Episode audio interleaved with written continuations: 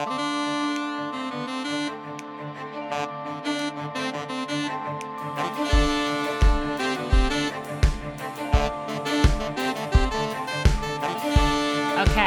stunning. All right. Uh, I guess we'll start the podcast then. It's always weird, right? Starting a podcast because you do it so many dang times, and it's like, I should I should I mix it up? It's never a good idea to mix it up. It's a bad choice every time. Um, but but still, um, so I guess this is I guess this is the start of the podcast. Hi, and welcome to the Kingdom of Thirst podcast. My name is Abigail Kelly. Um, this is our two year anniversary episode. Um, it's episode 101. I'm I'm extremely stoked about it. I'm terribly nervous because today I'm with Sarah Wendell, who I like. Okay, for just to get it out of the way, Sarah, when I started the podcast two years ago, um, I did an episode zero where I introduced, you know, who I am, Mhm. which is no one of importance, but my relationship to romance novels, why I think they're important, um, why I wanted to talk about them, why I wanted people to listen to me talk about them, which is always a hard sell. Um, and actually, in our episode zero, I quoted your book. No way. yeah, I did Oh, at how the end funny. of the episode. Yeah, um, the part where you, uh, you and Candy Tan wrote this really. In, in your intro, I think to Heaving Bosoms, um, it was like, uh, so we raise our glasses to all of those who who um, read the smutty books, and yeah, it's just that was the like end quote to the episode. So I was like, you know what, for episode you know 101 for our two year anniversary, who is more fitting to be on than Sarah? Thank you. I'm really honored to be here and congratulations. Thank you. That's Thank quite a milestone. Yeah, yeah. I took September off for the for the first time. I took a took an actual break Good. um in 2 years. Yeah. Yeah. Yeah, it was necessary. Um but I've been doing a lot of interviews and stuff in the meantime. So we're going to have a lot of fun stuff coming up this month. It's our technically it's her birthday month, but this is like the big episode. Um so pressure is on. The of all- pressure is on. yes, you have to be A, you have to be funny, B, Oh, you have to be charming, Oh, bother. cherubic, erudite, elegant. Like Can't show my ankle. Have to make sure that my uh my fashion is pristine and my curtsy is good. Yeah. I'm this is- pretty sure you're wearing overalls right now. I sure am. Yes, I am. You're already there. All right, cool. Yeah, it's it's no problem. Is that a quilt I see in the background? Is that a Yes. quilt with eyes? No. That is a quilt. Okay. Cap. The eyes. The eyes are a pillow of the site logo with the ladies Yes. on it. Okay, that makes well, I'm not going to say it's less terrifying than what I thought initially, Just but eyes looking over my shoulder, you know. several pairs of eyes. I can't say anything. I've got cursed dollies looking at me right now. Well, I oh, mean, what my- more do you need? My friends are bad and they give me bad things. um, they yeah they think it's very funny that i do this podcast and that i sit in a little closet and they're like what if i put dolls in your closet for you it's great um so sarah yes, ma'am. you are if i have to think of like okay who is an expert on romance novels quite literally the only person i can think of is you There are actually several. There are a lot of people uh, who know a little bit about lots of different parts of the romance world, but I suppose at this point I'm one of them. Yeah. yeah you're definitely you're you've you've literally written the book so i don't uh you know there are there are definitely other people who are who are experts but i when i think of an expert i think of you Yeah. um so i am like i i was staring at my ceiling last night having like an existential crisis about what i was going to talk to you about today so i was like there is there is literally like we could talk about everything we could talk about everything about romance novels um, True. There's, I mean, there's very little to talk about with the genre. It's very boring. Nothing changes. There's, it's very not, it's Oh, not really a very sexy topic. No. It's also not culturally relevant at all. Oh. Um, so I, I thought you could talk a little bit at first about your origin story, your villain origin story in this in this genre. Villain And Where you come from, um, and maybe the start of Smart Bitches, maybe? Sure, absolutely. Hello, I'm Sarah. Um, I was born and raised in Pittsburgh, but I don't I'm have so the sorry. awesome accent, much to my sadness, because the accent, the regional accent is fabulous. Um, I started reading romance senior year of high school, and this was so I graduated high school in 1993. So this is the early 90s. And at that time, romance was still mostly uh, very large, fat paperbacks. Mhm. Um, a lot of fuchsia, some teal, a lot of unicorns, a lot of birds in the background. Yeah. If you liked the old school covers, that was pretty much that was pretty much all you can find. That and then Harlequin. Mhm. This was the very late 80s and the early 90s was a period of time when romance was sort of growing as a genre. It's, you know, from the 70s to the 80s and into the early 90s. It's a very different style of romance. And it's weird to sort of look back on those books. And if I reread them now, there's half of my brain that's like, wow, this is so. Th- What's worse than problematic? On the quadrant of problematic and holy crap, I'm like off the scale at this point. And then on the other part of my brain, I'm like, oh, yeah, I remember this. This totally worked on me. So when I was a senior, I went to the library and the valedictorian of my high school class, there were two. Uh, the girl um, valedictorian, she was reading a very, very, very big paperback in the library.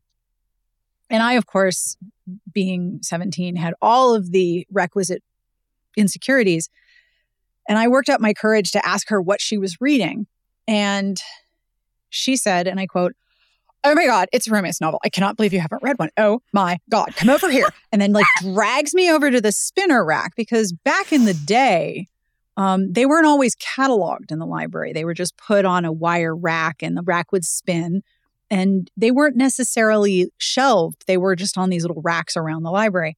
And she's like, okay, I have read all of these books. Okay. I've read all of them and I have dog eared the sex pages that are good at the top. And if there's a dog ear on the bottom, it is so bad and you do not want to read it. And I was just like, this is so many words and I'm really overwhelmed by the information, but please tell me everything. So she had read and like, basically trigger warned all of these late 80s, early 90s fat ass paper, like really, really big, like 400 plus pages of the cheapest paper you've ever felt in your life. Bless. And she had she had like trigger warned them. The good sex is at the top, and if you see a dog ear at the bottom, that means it's consensually dubious or just you know straight up rape. So you can just skip that. And I'm like, this is this is amazing. Th- that is there anything more romance Nope. like fandom than Nope. that girl? That- I, like, she's she amazing. Bodies like I, that is amazing. Isn't that unreal? So then she went to the bathroom and I started reading the book that she was reading and I thought it was really good. So I checked it out and left the library before she got out of the ladies' room and I stole her book. True story. Still feel guilty. That was uh, Midsummer Magic. I got to double check because there's Midsummer Moon and Midsummer Magic, but I'm reasonably certain it was Midsummer, Midsummer Magic by Catherine Coulter. This oh, of course it was Catherine Coulter. it, it could not. This was before all of the classic historical romance authors, as a group, decided they were going to start writing romantic suspense. Yeah. And this was still when they were writing historicals. And Catherine Coulter, okay, this book is so, so amazing. It's just, it's just replete with all of the things you remember about older romances. Um, the heroine disguises herself as an ugly, dowdy woman with really thick glasses because the hero's father is forcing him to marry one of her or her sisters because of some life debt from his father. Ah, You know, as you do. And Yeah. she's like, if I, he's super popular, he likes to go to London. He wants to go like have lots and lots of sex and go go to Bone Town. And yeah, obviously. I want to not be chosen. I want to stay here and run my family's horse business or whatever. And her sisters are super charming and adorable. And in the end, he picks her because he's like, awesome. I will just dump her in the country and go back to London. Wham, bam, consummated. Thank you, ma'am. And my marriage responsibilities are over. It never works out that way because no, never works out. I know. Can you imagine? So she is continually disguising herself, uh, even after they're married. This is the book where, if you've heard about a hero using cream to ease his way, that's this book. He knows that like they have to have sex, and so she he like busts out this big jar of cream so that it doesn't hurt. And I'm like, there's a lot wrong with this guy. Wait, hold on. but wait, that part was hold not so bad. Yeah. It- Okay, but hold on, Sarah. I need you to confirm what kind of cre- what It's kind never- of cream. never specified. So you can probably bet on a roaring yeast infection from I- this whole ass- deal. Hopefully, it's not clotted. the clotted variety? I think it was like a skin cream, like his valet Oh, gives like a it to him. I could only hope Oh, bless. some sort Oh. of some sort of emol- emollient moisturizer. I'm I guessing. mean, I guess it's more. It's better than nothing, but yeah, but exactly. The, the use of the ambiguous use of the word cream is where I have a problem, and I know that that's a quite the hill to die on. oh, Um, but I'm, you know, I get it. I get it. oh, yeah. Capital This C book cream. is this book does a lot. It is it is yeah. yeah, there's a lot going on in this book. Every so often I reread it and like I have that dual brain experience of, wow, Yeah. this is very different from the romance that is being published today. And yet the nostalgia part of my soul is like, oh yeah, I remember this. This book is amazing. Keep reading. There's a couple So- Johanna Lindsey's like that too, where I'm Oh like, God, "Woo." Johanna Lindsey, really? I, I, tr- I have tried, and I missed the boat. I think if I had read her when I was like thirteen, It's fine. 14. Yeah, I absolutely. You, you can't take a reader who has experienced, you know, historical romance from Beverly Jenkins and yeah, Courtney Milan and Tessa Mhm. Dare and Jeannie Lin and Sherry Thomas. You can't take someone who's experienced that and be like, okay, so also read this and have them not It's experience some kind of culture shock because it's very, very different. So here's the deal. Yeah. I have done uh er, there's a mini series I've done on the podcast where I've done like the history of romance. Yeah, Um so absolutely. I've done I did Pamela. Um I did uh I did the Flame and the Fucking Flowers, our first two episodes, which was quite the choice. Oh, I- I've Oh, made ooh. choices and that was that one in particular was a bad one. Um oh, that's I- tough. Super Yeah. tough, that one. super super hard just all of it so hard um i even did um i'm i'm working on another one right now uh spoilers i'm working on a um uh gilgamesh uh, audio essay right now which i'm extremely excited about yeah it's gonna be Awesome. yeah um but uh, you know i i kind of tried to run through the history of the romance novel on the podcast in bits and bites because i know that if you get super deep into the lore um There's a lot of people lore. there's a lot eh, but I, I i think it's important because i've been i was i was thinking about it last night and i was thinking about how um in discussing with you the history of romance novels like it is like why it matters is because when we look at romance novels like the the whole lineage Mhm. um it's like taking a core sample of culture right Yes. um Absolutely. like it's it's you can see the stratified layers of you know um obscenity laws and sexual representation and gender representation um and like feminism and where they kind of begin where they falter um and it's i think that's like the coolest thing that romance novels get so overlooked for Absolutely. I think in any historical period, if you look at what was popular at that time, you learn a lot Mhm. more about the culture and the society in which that piece of media was created. Unfortunately, not a lot of things from way, way, way long ago, not a lot of those survive because yeah paper breaks down. Romance Yeah. is a really interesting artifact of how a lot of people and a lot of women write about themselves hmm for what, 50 years now? That's an incredible artifact, no question. Well, and if you look back, it's like wh- what the writer is imagining as the idealized, most personal relationship you can really imagine, right? Like who you want to have sex with, or Mhm. not in you know in whatever case, but in general, like that relationship, what the ideal for that person is at that moment is not going to be the same as what it was, you know, for Pamela, Yeah. right? Oh, in like 1765 or whatever the hell. yes. um, when the wages of sex were death or shame Yes. and then death, but usually death. But usually death, yes. Um the the dick will kill. Uh and we all we all know that. Um yeah, I so I was just like I was thinking about about the history of it and I was thinking about um uh Fanny Hill. Mm-hmm. Um and I was thinking about how it went to the Supreme Court twice. um, and how that is just because I was looking at what is the definition of obscenity, right? Like in the law, uh, when can things officially be censored for pornography, right? hmm um, and how Fanny Hill's case was the landmark case for that. When the second time it went to the Supreme Court in 1966, it was established that although it was definitely porn and although it was definitely obscene, um, the one thing that made it so it couldn't be banned in the United States was that it couldn't be proven that it had no artistic or cultural value. Yep. Ha ha. nanny, nanny, nanny. Yeah, you you can't you can't argue that something that is enjoyed and popular has no value because the value is in the fact that it was enjoyed. Yes. Like it it it always makes me kind of annoyed, uh, which is probably the milder word, mm-hmm. whenever somebody wants to judge other people for what they consume for their own enjoyment. If you're not hurting anybody, I mean, books are a great way to work out what you like in the privacy of your own imagination. That's a pretty yeah. important thing. And it's kind of amazing uh, to think that books can make you horny. That's kind of incredible.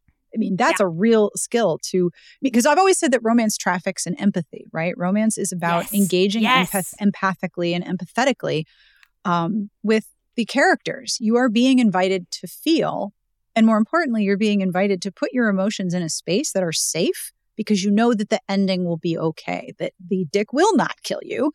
Um, and the wages of sex are not death and disease and shame and then more death. It's it's just things are going to be good. You can yeah. figure all of this stuff out in the privacy of your imagination, knowing that you are putting your feelings in a safe location.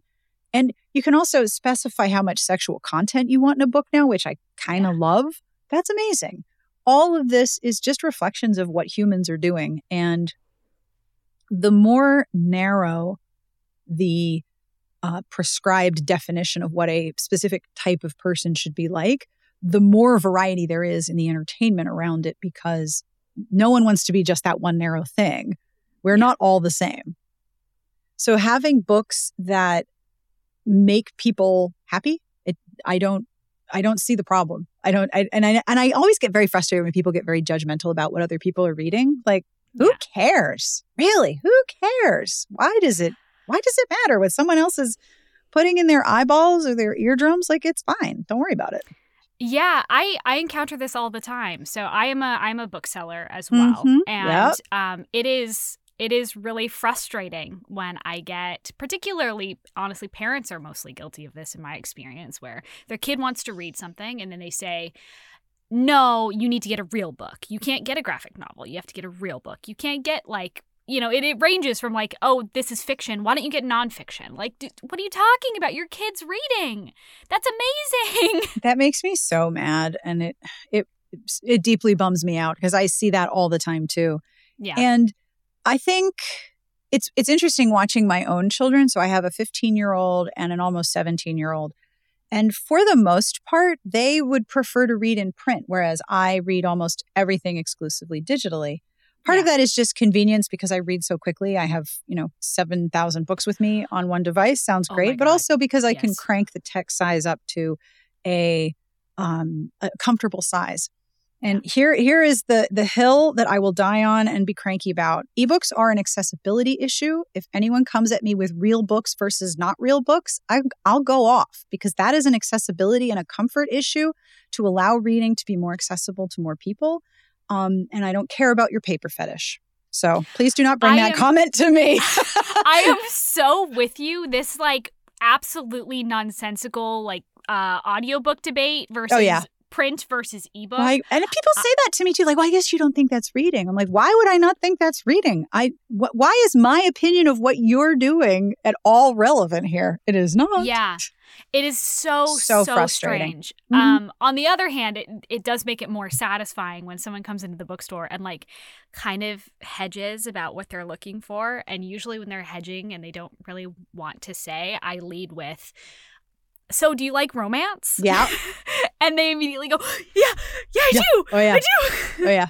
um, and I and they leave with a big old stack of books, and that's that is like just the fantastic. best, right? Watching someone so walk good. out with a big old stack. it's so good, and we're that's one hopeful thing about right now is that we like I sell more books every single day than I ever have. Um and that's that's wonderful. Nice um, going. Yeah, it's it's really really cool. Do I wish that the the younger generation were reading slightly like less angsty romance on the whole?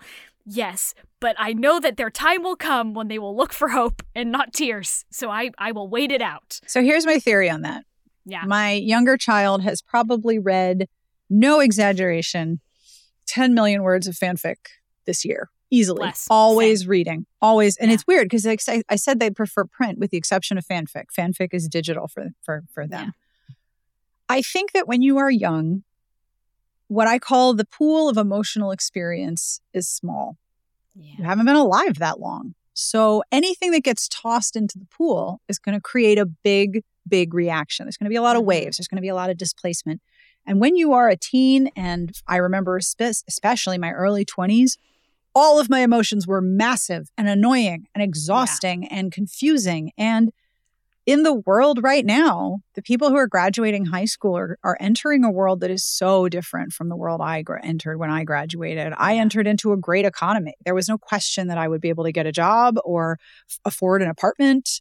Yeah. Um, it was a completely different world. And all of the things that the young adults are entering into now, a lot of it sucks. Like it sucks out loud. And so you have all of this overwhelming negativity and all of this apprehension. And then you have a pool of emotional experience that is constantly experiencing upheaval. And I think Yeah. that these super emotional books that are appealing to that particular group of readers, which are not my thing at all, um, I think that what they do is they answer that n- enormous upset of emotional feeling with, and it's gonna be okay. So you're going to have the same tumultuous, oh my God, emotions all over the floor. It's a mess. Get the mop. But it's going to Mhm. be okay. It's still doing the same thing as romance. Now, that's not my jam because I am older and my pool of emotional experience is bigger. And I try Yeah. really hard to just maintain my surface tension as chill as possible. So for for me as a as a person who's in her 40s, having something drop into the water of my pool is not necessarily going to create a big wave because it's a big pool. But for younger Yeah. people, it's smaller. And I think that books are f- serving that same function. That said, I can't read those because I find them emotionally exhausting. If I engage my empathy with that particular style of romance, I'm like, I'm just depleted by like chapter four. I can't, I, I'm like, no, this is not my jam. Gonna switch to you something know, else. I think also as an intro, like I Uh-huh. get it. I get it. Oh, they sure. are they are bombastic. They are um w- when you finish one and you really enjoyed the pain, all you want to do is talk about it. Yeah. So it's what it's what gets promoted to these teens who are, you know, on TikTok or Twitter or whatever the hell.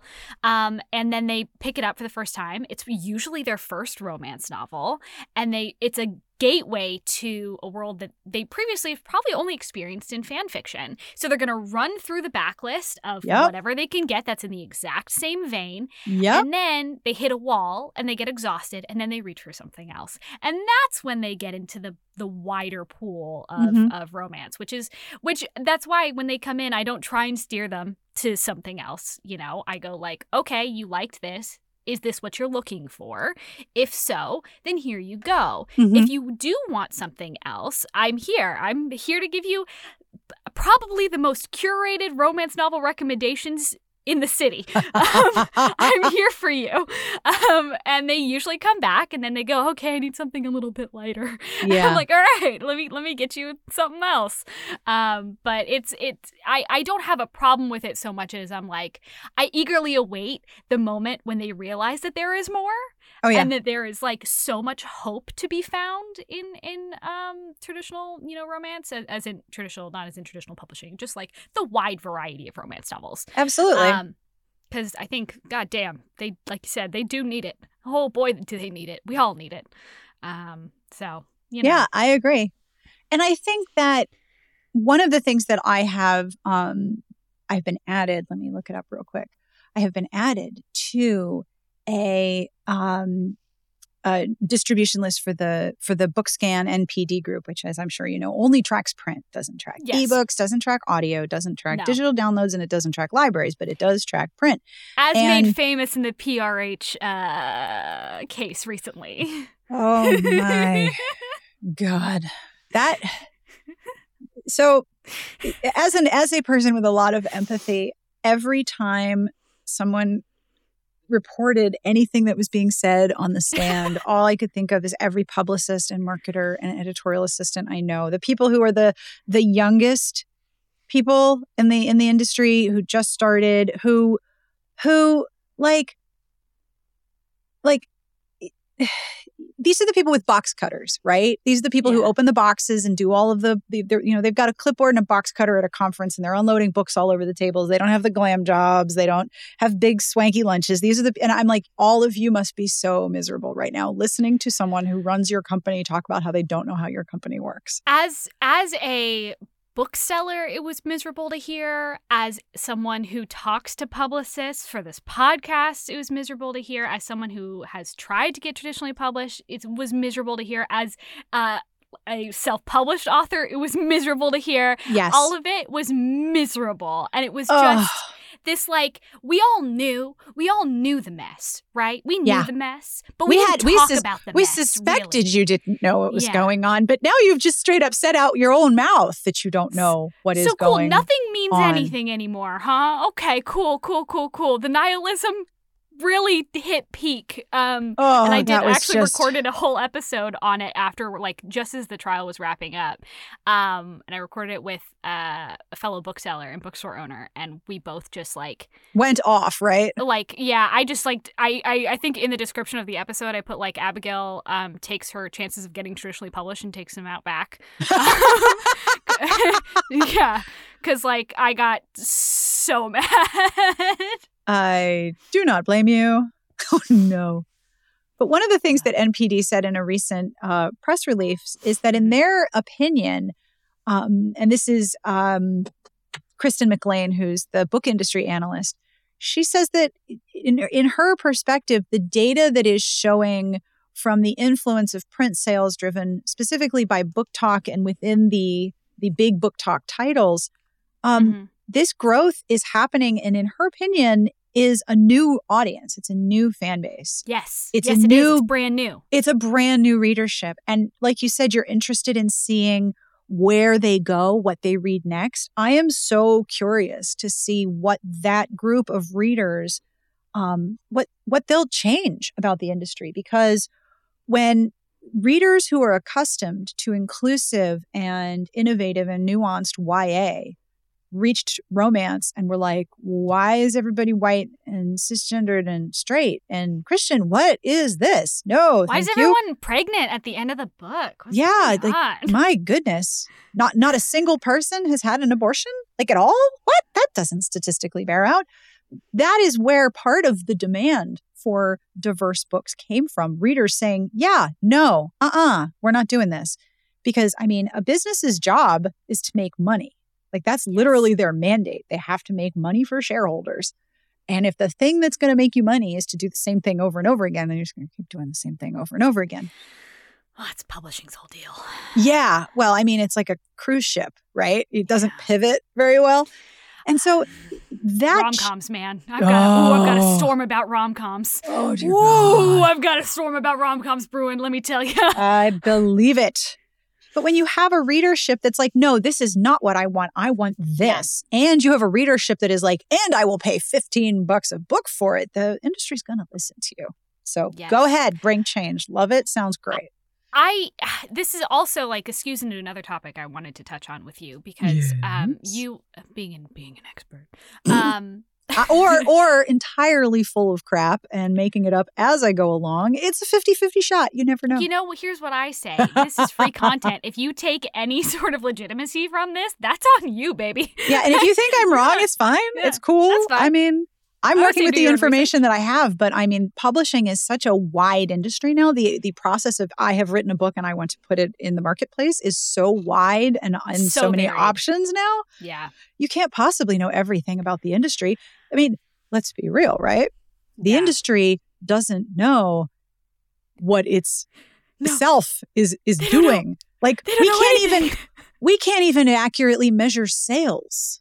We have lists like the New York Times booksellers list. You know that's like five books in a hat and like three weasels in a trench coat walk up to the hat and are like, all right, this one this book is going to be number nine. Okay, great. And number nine is something okay, sure, Yeah. whatever.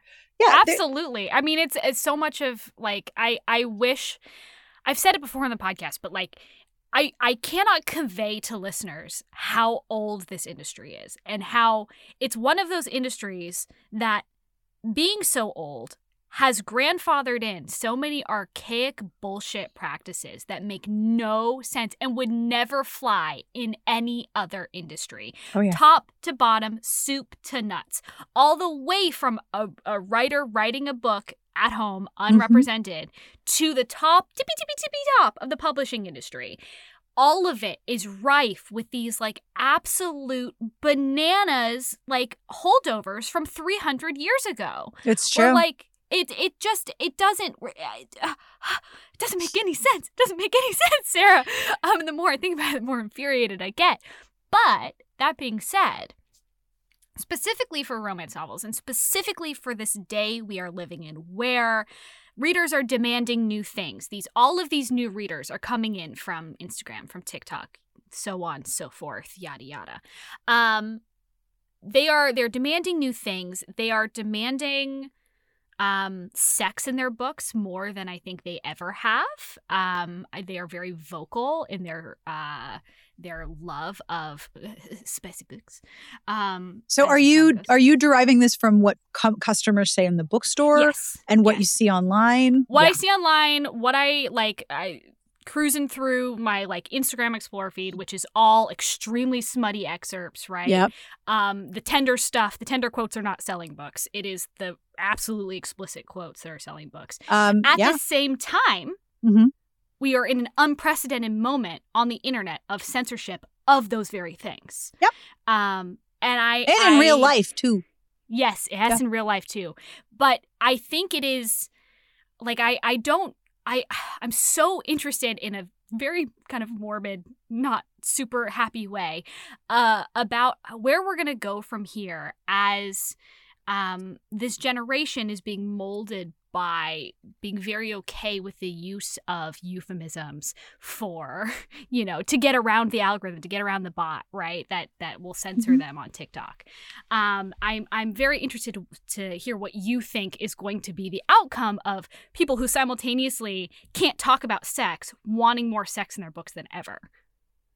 Well, I think we've always used euphemisms for sexual content. Um, Yeah. because the problem is the minute you say, the minute you try to engage with someone who is outside the romance community about the sexual content of romance novels, Mhm. you you might get a, oh, that's really interesting, but very rarely do you get a neutral reaction to the concept of sex. If it's the media, they're going to be like, tell me all about the sex part. I don't care about the plot part. I just need Yeah. you to talk about the sex part because romance is sex is one of the predominant Yes. major mainstream media narratives. But we have always used code, you know, we've Mhm. always used codes to describe the books we're reading. When I was interviewing um, Emma Hawley for my first book, Beyond Heaving Bosoms, uh, Emma Hawley said that essentially conservative administrations are outstanding for erotic romance sales. The more you try to police and limit someone's sexuality, the more they're going to explore it in their entertainment.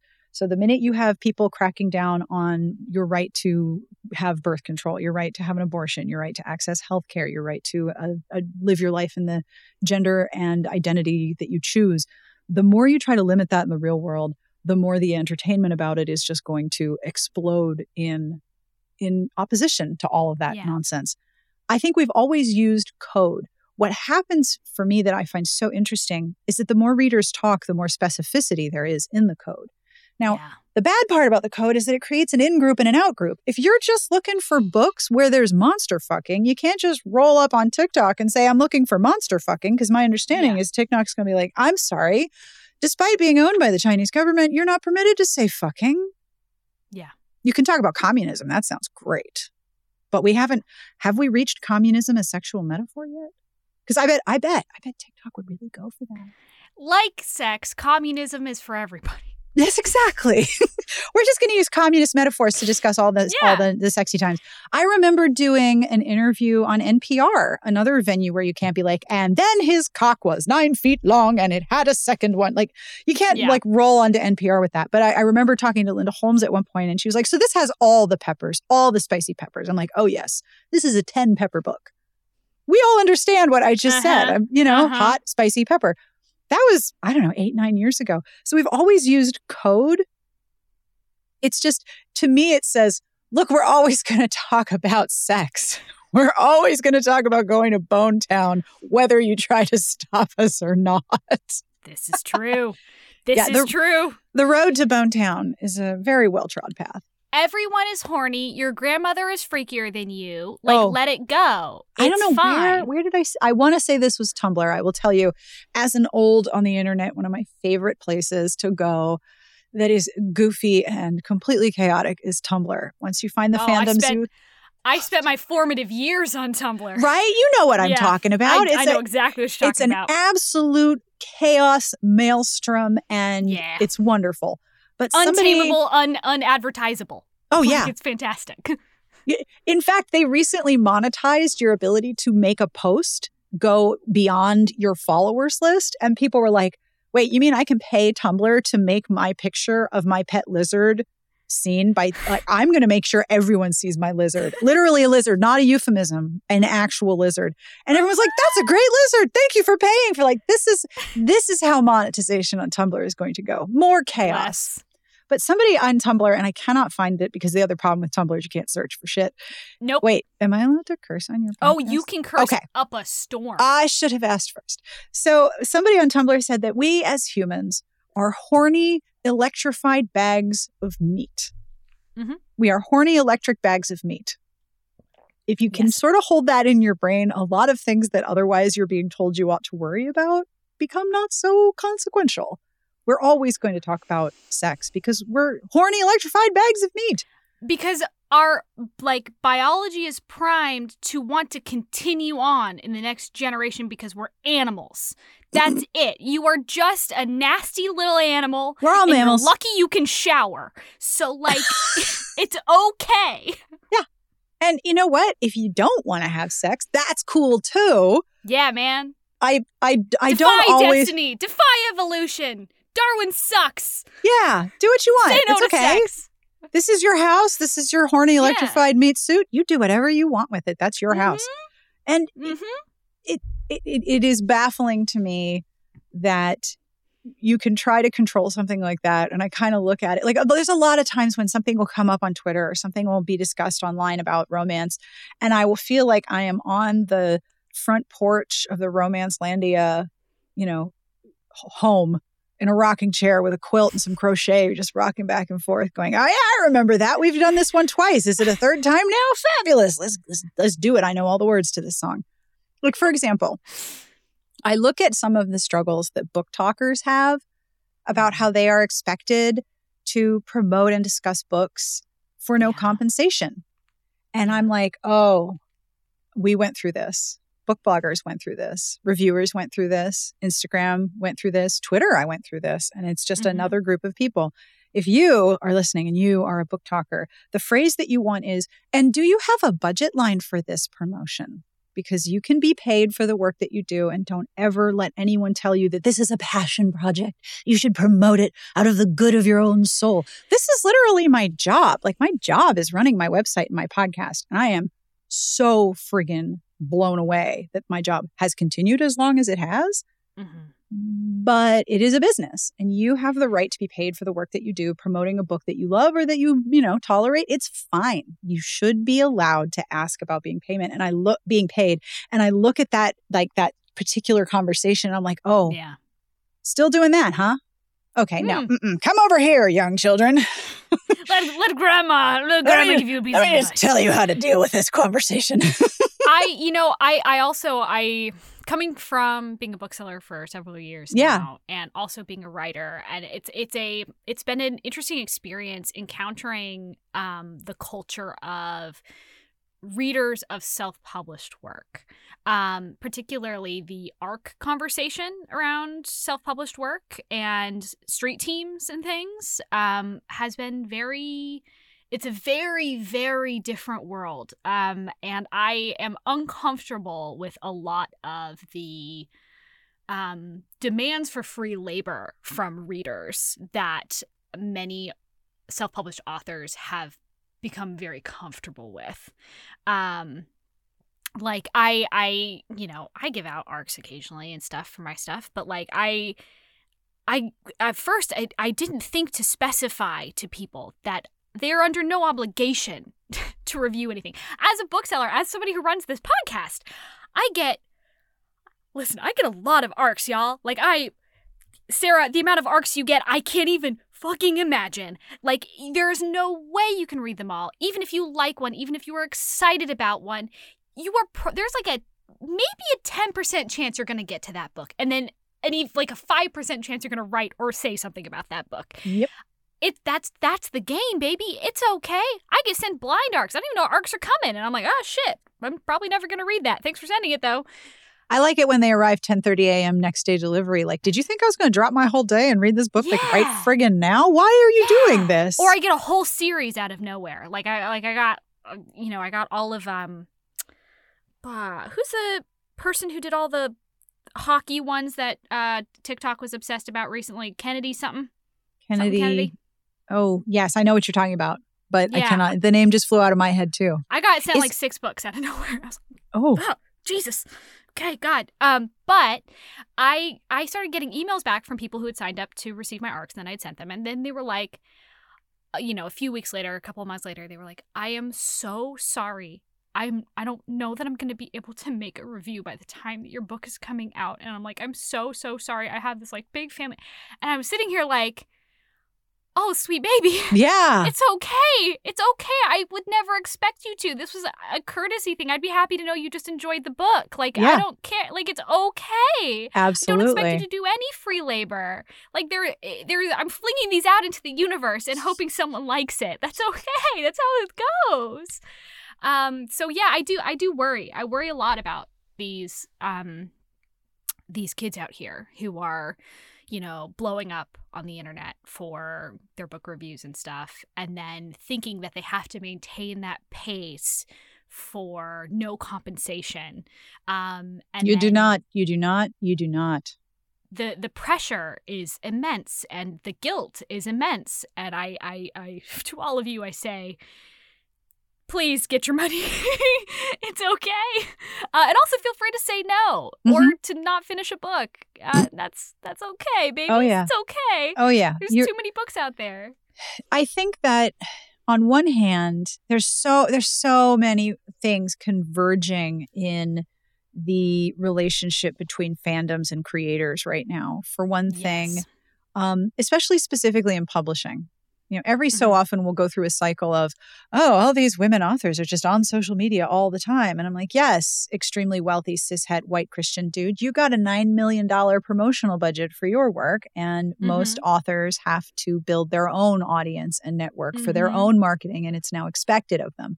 So I understand the Yeah. idea of having people who are so excited about your work and asking Yeah. them, could you please do these things that help me continue to do the thing?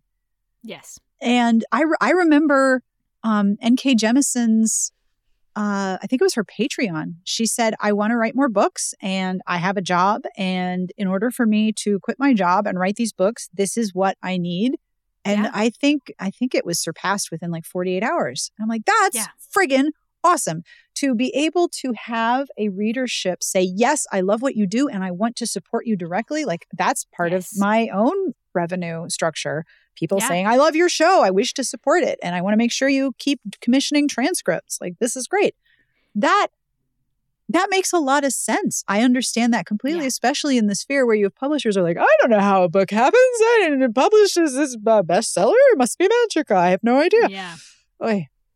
And on the other hand, you have the evolution of what what I see referred to as the parasocial celebrity relationship, where in order to be famous in any venue, you have to just reveal so much of your life so that people feel intimately connected with you personally in order to support what you do. And as a person who creates things on the internet, I don't necessarily agree with that. Um, For one thing, I'm fundamentally a deeply boring person. No one wants to know all this stuff about me. Like, wow, you want to know about how I play PowerWash Simulator while listening to podcasts for like an hour a day to unwind? It's real exciting. No one wants to leave live stream that. No. So there's this expectation of when you support a creator, they're going to give you this unlimited bounty of themselves. And I don't think that's ideal either. That's not No. optimal. So all of these things are sort of working themselves out. And at no time should anyone feel obligated to do something arduous for without compensation. And arcs are not currency. I don't pay my mortgage with arcs. Nope. They are not a valid form Nope. of currency. You can assign Can't them value. No, and I mean, y- mean, you you can can assign them probably. valuable uh, a, a value with their with their rarity. Yeah. But like the first, so the first time, so the site started in 2005, and yeah, you're coming up on 15 years. How's that feel? frightening. so wait, hold on. The same age as my son. So yeah, 17 years this year, 2005 to 2022, 17 years. Next oh, year, Oh, the, the site has its license and now it will get to vote. But I Bless. remember when a publicist, and, th- and I remember who it was. This was Erin Galloway, who's now at Penguin Random House. But this was back when she was at Dorchester, which was a publisher that sank to the bottom of the ocean. About to say that no longer exists. That does not exist. How many publishing houses will we see go away is kind of a scary question, but I've already seen like four.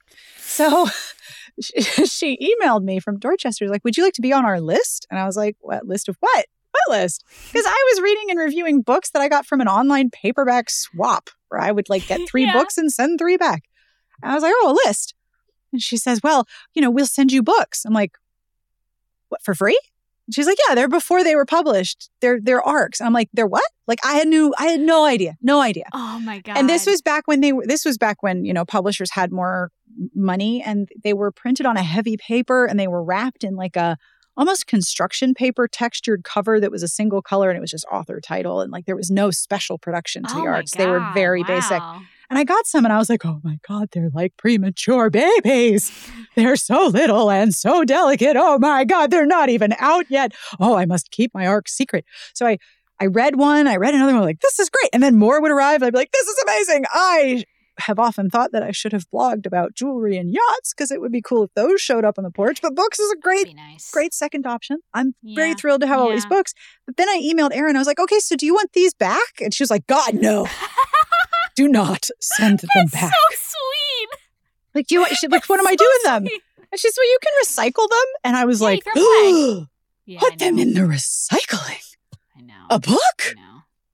So when we moved, so this was 2000, I say this about 2006, 2007. We moved from that house in 2015 and we cleaned out our Mhm. basement. And I found like five boxes of arcs that I couldn't bring myself to recycle. And at that point, I was, you know, cranky and old and also not paying someone to move these to another state. So I did recycle them Yeah. like 10, 10 years later. oh my God. So, uh, do you want to hear how I learned about arcs for the first time? Yes, it's it's so funny, right? It's I- such uh, a it's- weird feature of this industry. it's like magic to if you don't if the first time you learn about arcs that you can get books that aren't even out yet for free like it is uh, mind-blowing so i was um listeners longtime listeners of the podcast will have heard this before particularly if you have uh listened to the twilight audio essay i did um for last year's birthday month hey it all comes around um um, so I came to reading very, very late. Um, I had some undiagnosed uh, like dyslexia that made it very, very difficult for me to read for a very long time. Mhm. Um, and I didn't actually start reading a lot until I was about nine years old when I discovered fan fiction, specifically Harry Potter and Naruto fan fiction. But we're not going to get into that. Um, and then This sounds like a classic origin story. yeah, Little truly, Harry it's Potter, not, little not unique. Naruto. Yeah, sounds good. Um, and then I I didn't know still up until that point. It's probably almost about to be 11, 10 or 11. I didn't know that the YA section existed of the bookstore. I didn't know that romance existed in the bookstore. I didn't know any of this. What I was exposed to re books was my brother's like World of Warcraft novels, and I was like, fuck that. Um, I don't want any of that. Unless someone's smooching, I ain't got time. Um, and there wasn't a whole lot of orc smooching in those books. Um, but we'll I'm sorry your murder has insufficient smooching. Yeah, truly. Um, so I I went to the bookstore one time. My dad was like, "Hey, they got a section for you upstairs," and I was like, "What are you talking about?" So he points upstairs, and there's the YA section of this this bookstore, and I found Ally Carter's uh, "I'd Tell You I Love You, but then I'd have to kill you." Her her Gallagher Girls series. Um, life changing, absolutely life changing. I slept with that book under my pillow for two years. I loved it so much. Um, but like that was my first intro, and I started tiptoeing in. I got a couple more books, not particularly romance centered because YA at that time still kind of didn't have much going on. Um, and then I read Twilight. I was 13. Yep, you were the target age for that book. I was Ooh, one right in the sweet spot. that was just like a big old ball of catnip. Like, come here, Mhm. come here. Mm-hmm. I read Twilight, and it was like I did my first book all nighter with Twilight. Um, I, I wrecked myself on Twilight. I paced around my room sobbing when Edward left Bella in the forest like a jackass. Yep. Um, never forgive, never forget. We'll never be Team Edward. Um, I'm Team Carlisle if you're curious. Uh, I want him to Oh. leave his wife for Bella. That's a new I like- one. I like mess. I like it messy. Okay, Um, yeah, that's very messy. Thank you. Thank you. If That's a great do that, though, you right do there. inevitably have to kill one or both of Edward and Esme, so that is a sticky situation there, but it's fine.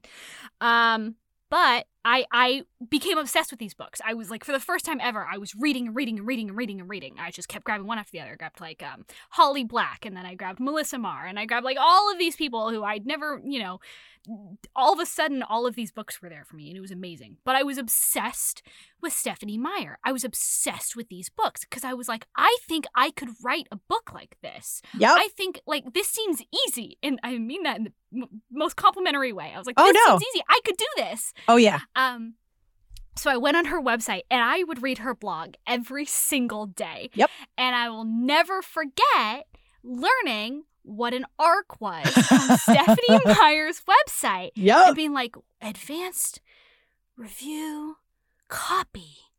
So people can get the books before. Who gets those? Like Who little gets premature book babies.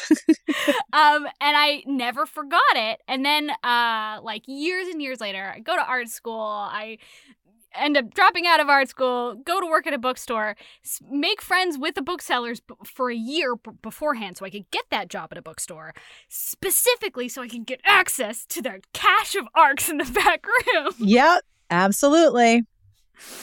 Yeah, yeah. So 13 year old Abigail, her dream came true. She got access to arcs, so many arcs, way more arcs than she could ever need or want. Could build a house with these arcs. Um, a deeply, deeply unstable house. Um, but uh, I do want to know actually, because we're we're closing in here on an hour, and Mhm. I, I I feel like it would be illegal if we did all of this and didn't talk about how you started this like pillar of the romance community that is smart bitches trashy books like we didn't Never expected on it to last this long and certainly didn't expect anybody to read it. Um wow I was wrong, super wrong. um, I, I, I have joked before that the two things that I underestimated when it comes to the site is one, Yeah. how many readers were looking for a place where they could talk to other readers about the books they like in a way that is safe and supportive and critical. And I don't mean critical in a way of just saying everything's wrong and it's terrible and these books are garbage, but like, hey, I like this, but this sucked and I didn't like this part. Um, and also how many authors Google their own names. That was also a, a source of traffic in the early days. We got a lot of comments that said, "You bitches have gone too far." Like, woo, oh, oh, no! boy. oh yeah, people were mad. Romance at the time, there were not a lot of places where you could get criticism or critical reviews. Um, it, it, it even when do you remember? Did, did you ever get to see issues of Romantic Times magazine? no Oh, okay. So if you ever see one on eBay for cheap, just grab it because they're really fun artifacts of older Okay. styles of writing about romance.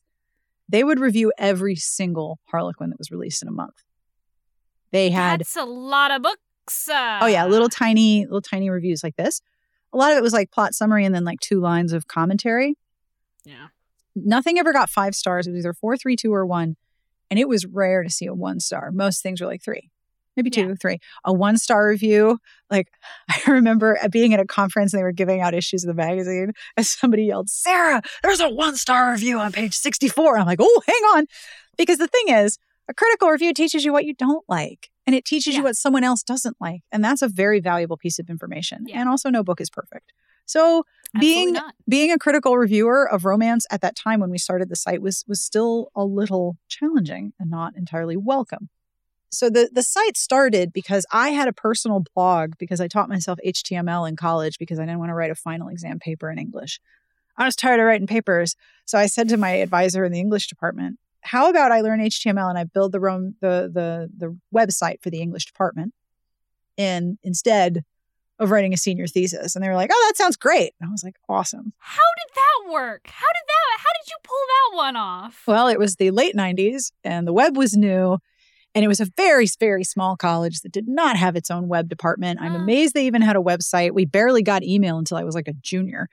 So, you know, I was willing to do the department specific website and just build it. Like, you know, here's the thing. And I would like look at other college department websites and be like, oh, that's cool. I'll do that. And that was my senior project. So I taught myself HTML coding.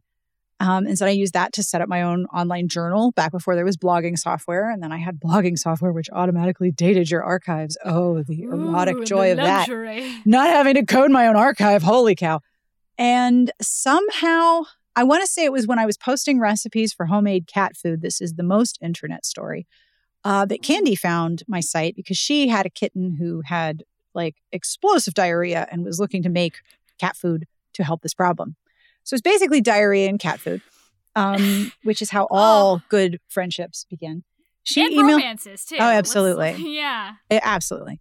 So she emailed me. We started up uh, an email correspondence and somehow ended up with that conversation that you talked about in the bookstore where someone's like, Do you like romance? Yes, that's what I like. And so we started talking about all the romances that we loved and all the way we thought about the books. And we are like, We should start a romance site. Okay, sure. One of us bought the domain and one of us did the original. Uh, Candy did the original design. I'm pretty sure I bought the domain. Which is why the domain is Smart Bitches Trashy Books, but the original design of the site was Smart Bitches Trashy Novels Yeah. because we were just emailing each other. So we started this, started a blog and started reviewing romances. And like I said, I never expected people to read it. And I was Yeah. very wrong. So the site grew and I have staff writers, I have a podcast, I have done like all of these different things basically Yeah. related to these books that I've always loved to read. And myself didn't have a lot of talk people to talk about them with. Like it wasn't like I had tons and tons of romance reading friends at that time. And it was a very, very powerful way to reach out to people all across the world just to talk about books, which is really very valuable. Now there's no shortage of places to do that. But you know, 17 years ago there weren't that there weren't that many. I, I don't think it can be understated like the I I don't know the the influence of creating your own community in Oh. in this space where there there was none um like there there was a very rigid sort of like this is how you do things in the romance community this is how you Oh, yeah. write reviews this is the kind of books you put out this is This you is- know This is how you get published. First you write the book and then you get the agent and then you get the agent and then you go to a publisher and you're with that publisher and that is your only publisher and you should die on your sword for your Mhm. publisher if we haven't mentioned. You need to just fall on your sword for your publisher whenever they do anything. Mhm. Yeah, like because no. you were lucky to be published. yes, and, that and was the really, narrative, they're wasn't doing it? You a favor, so um, you they took a really be chance on me. Like, no, they wanted to make money. Yeah, yeah. What weird. Um, and I I don't know. I I've also been ruminating a lot on the ephemera of the internet and the generation um the generational change of the internet Oh yeah. um, and there's also a, a separate conversation happening right now around physical media versus digital media, and people are just kind of waking up to the fact that digital media is in in its very DNA ephemeral and can be taken away at any time. And that if you really, really do love something, you should try probably to get a physical copy of whatever that thing is if you can, um, or accept the ephemeral nature of the internet and revel in that. And there is a I, I the delight I take in knowing that boutique sites, as we now know them, like Smart Bitches Trashy Books, which is its own thing, Yeah. it has its own corner of the internet, is beholden to no one. Um, exists still. Like uh, my favorite website ever is twilighted.com. Um, Ugh. it is a absolutely disgusting to look at website. It's been up since the mid 2000s. It's red and black. Does it it's have still- the little under construction triangle with a little person digging a hole? No, it's still there. It's still there, and it's and it has it's gorgeous. It, like it's ugly, of course, but it's it's it's it still exists. It's amazing. It still exists and it's still somewhat active. It even has a thing on the side that tells you what users are online, oh, and like. It's amazing. I love that. I love that there are still spaces where you can go and be exclusively amongst your community. Um, that's so rare on the internet. It I really was talking is. to my friend last night and we were discussing how a lot of conflict in these spaces comes from people who do not belong to a community clashing with another community over like just getting in each other's business for no reason. Um, like it's the same thing with the people who don't know what romance is coming in and saying, "Well, you know, not all romance needs to have a happy ending," and then everyone gets up in a tizzy again for no reason. Yep. Um, if that's you were a in that's a biannual space, cycle. That one. That that's a Yeah. twice a year cycle. You wouldn't you if you were in a romance exclusive space that's not a conversation you would be having and they could have their own stupid conversation wherever they are um you know right like It's true. It's don't like. February, right? Like in February, you get a number of articles about romance, and some of Mhm. them are like, "Look at these freaks reading books about sex and monsters and fucking Bigfoot," and then you have people who Mhm. are like, if we could all be so lucky to fuck Bi- bigfoot honestly right? And there are people who who come into the genre like, "Wow, there is so much to say about this incredible community, and my word count is 600 words. So let me sort of hit the top notes of the same things that are always said." Yeah. Sometimes that takes a turn toward, and here's a picture of Fabio, and sometimes that takes a picture, a, a turn towards, and here are some books that are coming out that you might not have heard of. And this is someone who has some semi fluency with the genre. And then there are the people who are very fluent in the genre who manage to write about it consistently, like uh, Kelly Faircloth at Jezebel and Olivia Waite um, in in the New York Times now. yes she has a column i didn't even know that Isn't that Is badass? so badass. So you have someone who's deeply fluent in the genre writing about it, and then you get a much more nuanced and fulsome take. But at the same time, someone who isn't familiar with romance is going to read that and be like, wow, that's there's a lot of things that don't make sense here that I don't understand because I don't speak this language. yeah And then you have the the biannual cycle of, but you don't need a happy ending. Well, I mean, you don't have to have one, but don't call it a romance, please. Thank you. Bye. it can be a love story you can have you can have romance in books that are not romance is capital r Mhm. it's okay um yeah i i just i don't know i just take so much delight in the fact that that uh smart bitches still that still exists Still that it- here. Every year I do an annual, like I file my my business taxes and I, you know, I have Uh-huh. to file an annual report because I'm a company. And every year I do all of this sort of administrative routine work. And I'm like, Mhm. still here. Hell yeah. Still here. Still going. There's still walking it ain't like we're ever gonna run out of books. that is true Not gonna happen. more romance novels are being published now than probably ever in history how many think how many books do you think were published since we started talking? Like 200? 300? I mean, today's Wednesday, so Yeah. I imagine there was a small lull compared to yesterday. Yep, But, uh, But a lot of but- self-published authors drop their books Wednesdays, Thursdays because Tuesday's Yeah. Trad Pub Day. So, like, you know, Yeah. you got a whole assortment. Yeah, it's it's. I get, I start getting, I start freaking out a little bit. Like I get a little sweaty when I think about how there's so many books out there that I can't read just because just time. I read like a book a day, and I I'll never, Oh, I'll yeah. never be able to. I'll Oh, never yeah. be able to. I just started a book that I want to savor, and I'm like, nope, gonna gulp it. It's delightful, and it's a nonfiction book about women ghosts. Oh, Oh, what? Hold on, drop that title real fast. That's my let shit. me Can you? let me let me actually pull it up on my phone so I get the title exactly right for you and your listeners. yes. A haunted history of invisible women, and I this like is by. Yeah, I think it's by it's hang on a second, small type. Leanna Renee Hieber and Andrea Janes, and they are writing the stories of ghosts. But one of the things that is in the introduction that I was like, well, this is just gonna go big gulp all the way into my brain, is the idea that ghosts and those who follow ghost stories, ghosts themselves are very gendered. And that's part Yes. of part of because you know funeral services used to be a domestic thing before it was an Mhm. industry run by men it was a domestic sphere and women were the one doing the work of caring for and burying the dead and ghosts are the often the residual rage of a woman who is suppressed or harmed or marginalized and they're terrifying because you cannot reason with that rage it is supernatural rage and it's Yeah. freaking terrifying but these two uh, writers run ghost tours and talk about how most of the people who go on the ghost tours are women. I'm like, this is the intersection of all of my catnip. Put it in my brain. So, Sarah, um, I, it is, I, listen, listeners, I'm sorry. This is going to make you mad because I have, um, a series of books that I have not been able to publish, bless, um, called The Unquiet, which are, it's an alternate history of the United States if spiritualism never died. oh, snap. Yes, and of course it's romance, so the ghosts they fuck. Um, but Gotta I, love some ghost fucking.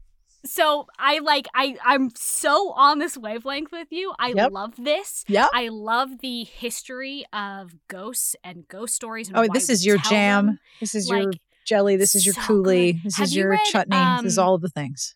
Have you read Ghostland by Colin Dickey? I have not. You would love it. So I read I read this book every year around this time. Um and it is uh it was hugely formative for me in my in my how I look at approaching um spiritual topics as well as like um particularly ghost stories, but any sort of topic. It kind of covers it, it lays a really good groundwork for how you should look at things even when you are skeptical of them. Ooh. Um, and he basically is trying to figure out why ghost stories are so important to Americans in particular, um, and what we are trying to say with them. And he takes a look at how people like people who genuinely believe in these ghosts, but he also takes a look at like the more natural reasons why these things might exist, the racial reasons behind why we tell ghost stories, the concept of generational guilt. Um, and like it is it, ooh, ooh, Sarah, you need to read his book. I'm putting it on hold right now. Bless. It is amazing. He's also just a really good writer. He did another book called The Unidentified, which is all about um how conspiracy theories take hold. in- Oh, yeah, that's Yeah. kind of a relevant topic at the moment. Yes, seems he very. did it uh, right around 2016, and he went and he was like talking to people who believe in like Lemurians and stuff. um, Wow. Oregon. Um, he's he's just an extremely compassionate writer. I love that he combines this really uh, strong grasp on history and science with just being extremely compassionate to the people who do believe things that he doesn't necessarily believe. Um, as opposed to like I read you know, bless her. She writes very good books. She's extremely intelligent. I read Stiff by Mary Roach, and I was That's like, "Oh, a good book. it's a good book, but she's very dismissive towards people who believe in ghosts." Absolutely. Um, yeah. That's that, that's a hard like that's a hard science no no woo woo. And I'm like, why not? Yeah. Qué no those dos? Why not? It's okay. It's okay. Like you don't have to believe in it, but I think that there is at the very least something fascinating in exploring why these beliefs exist. Absolutely. Um, so I think highly recommend. I think it was in an interview with uh, Connie Willis with one of my writers, Carrie Sessarego. And Connie Willis was talking about Wait, um, hold on. You hold on, Connie Willis? Yeah. Of the Doomsday Book, Connie Willis. Yeah. Oh, okay, that's cool. That's cool. Yeah. That's good. That took Yeah. me. That had to sink in. Yeah. Okay. Yeah, Carrie interviewed Connie Willis, and none of us were cool. All of our inner 13 year olds were very uncool at that moment. But the, yeah. the, the, these stories about these things transcend time periods when people didn't have easy ways of communicating with each other. We all Yeah. have stories of ghosts, and we all have stories of reincarnation and otherworldly things. And if you have these cultures that didn't really have a lot of ways to communicate and share folklore, all having Yeah. these similar experiences, well, Yeah. okay, clearly humans are, are very curious about all the things we can't see, right? And the things we can't Yeah. directly quantify. Yeah. I I think that is the most human thing imaginable to see something in the dark, right? And try to Mhm. explain it. Oh, yeah. Um we are animals. We are animals who don't understand the world. Horny electric bags of meat with ghosts. Yeah. We want to fuck and we're scared of the dark. Like that's it. Yeah. So, It's fair enough. you know. And I think that's a beautiful place to end this episode. we want to fuck. We're scared of the dark. Happy Halloween. Have a good one. yeah. Uh, eat colorful things because they'll probably have more calories. That's also that's also a very animal thing. Uh, but not too colorful because maybe it's poisonous. But you won't find out until the end. fair enough. okay, Sarah. Ma'am, I can only imagine what your pluggables are going to be. Please, my please. pluggables, the Your things I have to mention of myself. Yes. So you can find me at smartbitchestrashybooks.com. I have an amazing team of writers and reviewers who are always talking about something interesting. And we have one of the most lovely, welcoming communities online. Um, Yeah. I moderate the comments. I'm in the comments every day, and not once have I ever felt like I needed a radioactive containment shower. It's a very lovely community of people who really want to talk about books. Um, my podcast is Smart Podcast Trashy Books. I'm in episode number 530. It's over 10 years old. We got a big back catalog and we talk about all the things. Among my most popular interviews on the podcast um, are Chuck Tingle and Shelly Laurenston. Those are my top two, which I love that those are, those are my top two. That Do you just know makes that me so. Chuck's, Chuck's getting a, like a horror novel coming Yes, out with Camp? Damascus. Are you kidding me? So amazing. I want to talk to Chuck. The the arrival uh, and the advent of Chuck Tingle has been a glorious thing. Truly a blessing upon us all. He's a, a, a, a to be protected at all at all points. He's just a Mhm. gift to the world. He's a man who wants to walk through fire naked, and we need to make sure That's that he fine. doesn't do that. Absolutely clear space for Mr. Tingle. Uh, you can find me on Twitter at Smart Bitches and Instagram at Smart Bitches. I have a Facebook for Smart Bitches, but I hardly ever touch it because Facebook gives me hives. Do Mhm. not Facebook like. is terrible. Facebook makes me itchy. But uh, most of the time, I'm reading a book or quilting or doing, you know, p- uh, virtually power washing a purple stegosaurus on a playground that's not real while listening to podcasts. Um, Yeah. But I'm always, always happy to hear about what people are reading. So if you want to contact me and tell me about a book you love, I would love to hear it because that's my favorite thing. That's my Yes. favorite part. I imagine you love this too when someone comes up to you and says, Oh my God, I got to tell you about this book I read. Yes, absolutely, you do. Tell me all the words. Well, that that's the thing. There are so many books out there that when somebody is like, "Please, you have to," I'm like, "Thank God, I someone gave me a compass. Yep. I can find my way out of Yep. this hole." Um, that's like I I struggle with that sometimes, where I I get fatigued trying to look for a new book to read, and then Mhm. I try 50 different books, and they're all like not for me, and then I'm like, "Well, I guess I'll never read a good romance novel again." and then somebody recommends something, and I'm like, "Oh, thank you." yeah. adrenaline shot. Oh, bless. Um, so I do. I have. I've, I've, got things. I got things, Sarah. Yeah. Lots of things. Yeah. Yeah. Hi. Hello. Hi. Welcome. Uh, you can find me on all the places. Yes. Um, Twitter. Yep. Instagram. Yep. Follow the podcast. Follow me at Abigail K Kelly on Twitter. That's right. Slash Works by Abigail on Yep. um, on Instagram. Um, Works by Abigail on Instagram is where I'm putting all of my new protectorate updates for my weird paranormal near future books. Um, if you like that, get on it. Um, Yeah. There's Patreon. You can you can join. I do lots of art and goodies and sexy stuff over there. Um, not me personally. God, no, not me. No. That's called that? an OnlyFans. That's a different thing. Yes, it's different. It's different. It's it's different. Right now, I am in the middle of writing a um, vampire novella, uh, where this retired vampire assassin is in love with his gardener, um, and he doesn't know how to make her love him. But spoilers, chill. Who could have foreseen? Um, so that's very fun. If you like weirdly deep anatomical drawings of how Yeah. vampire fangs would work, then please, please follow me. That's yeah. We have a store. Ooh, very store. You can buy- cool. you can buy merch that says um vampire uh, sorry werewolf juice Ooh. um and it's only slightly suggestive uh I- Yeah. I, flooded my basement t-shirt which again is only technically it doesn't Speaking violate of their code, guidelines speaking of code, yeah. Yeah it's great it's great you can get that wear that to your to your grandma's birthday party no one For sure. know. For sure. Yeah. Yeah. Yeah. Um, and then that's I mean, all the links are gonna be below. All the links to Sarah's stuff are gonna be in the, the episode notes.